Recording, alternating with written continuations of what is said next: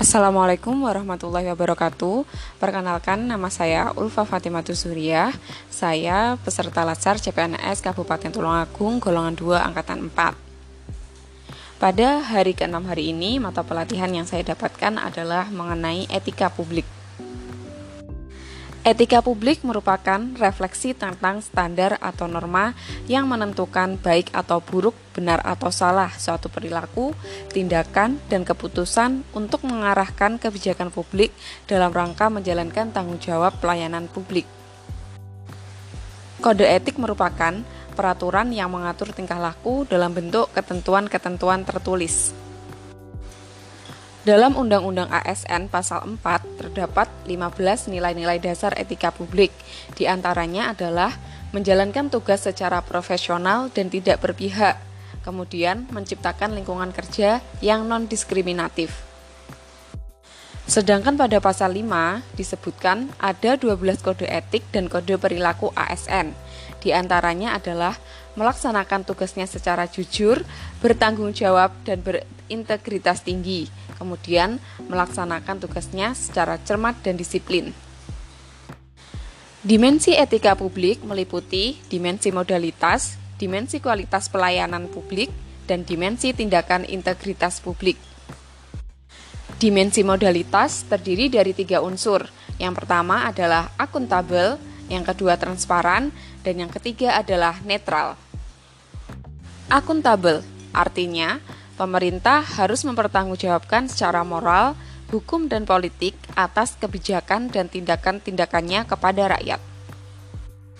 Transparan artinya organisasi pemerintah bisa mempertanggungjawabkan apa yang telah dilakukan dengan memberikan informasi yang relevan atau laporan terbuka terhadap pihak luar atau organisasi itu sendiri.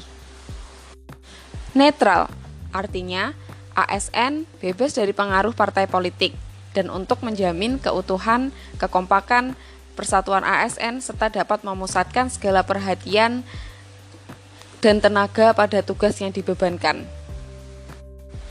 Tuntutan etika publik dan kompetensi. Tanpa kompetensi etika, pejabat cenderung menjadi tidak peka, tidak peduli dan diskriminatif, terutama kepada kalangan bawah. Etika publik merupakan refleksi kritis yang mengarahkan bagaimana nilai-nilai, yaitu kejujuran, solidaritas, keadilan, kesetaraan, dan lain-lain, dipraktikkan dalam wujud keprihatinan dan kepedulian terhadap kesejahteraan masyarakat atau kebaikan orang lain.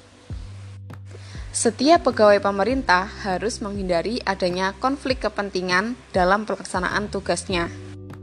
Konflik kepentingan akan mengakibatkan yang pertama adalah penyalahgunaan kekuasaan, kemudian pengarahan sumber daya publik yang kurang optimal. Dan selanjutnya adalah peningkatan kesejahteraan rakyat menjadi terabaikan. Beberapa bentuk perilaku konflik kepentingan, salah satunya adalah menerima atau memberi suap. Pada hari ini kami mendapatkan tugas untuk mencari sebagai seorang ASN, kita harus mampu menjalankan etika publik, kode etik sebaik mungkin dan menghindari hal-hal yang, yang bertentangan dengan etika publik. Sekian pemahaman yang saya dapatkan dari mata pelatihan etika publik hari ini. Wassalamualaikum warahmatullahi wabarakatuh.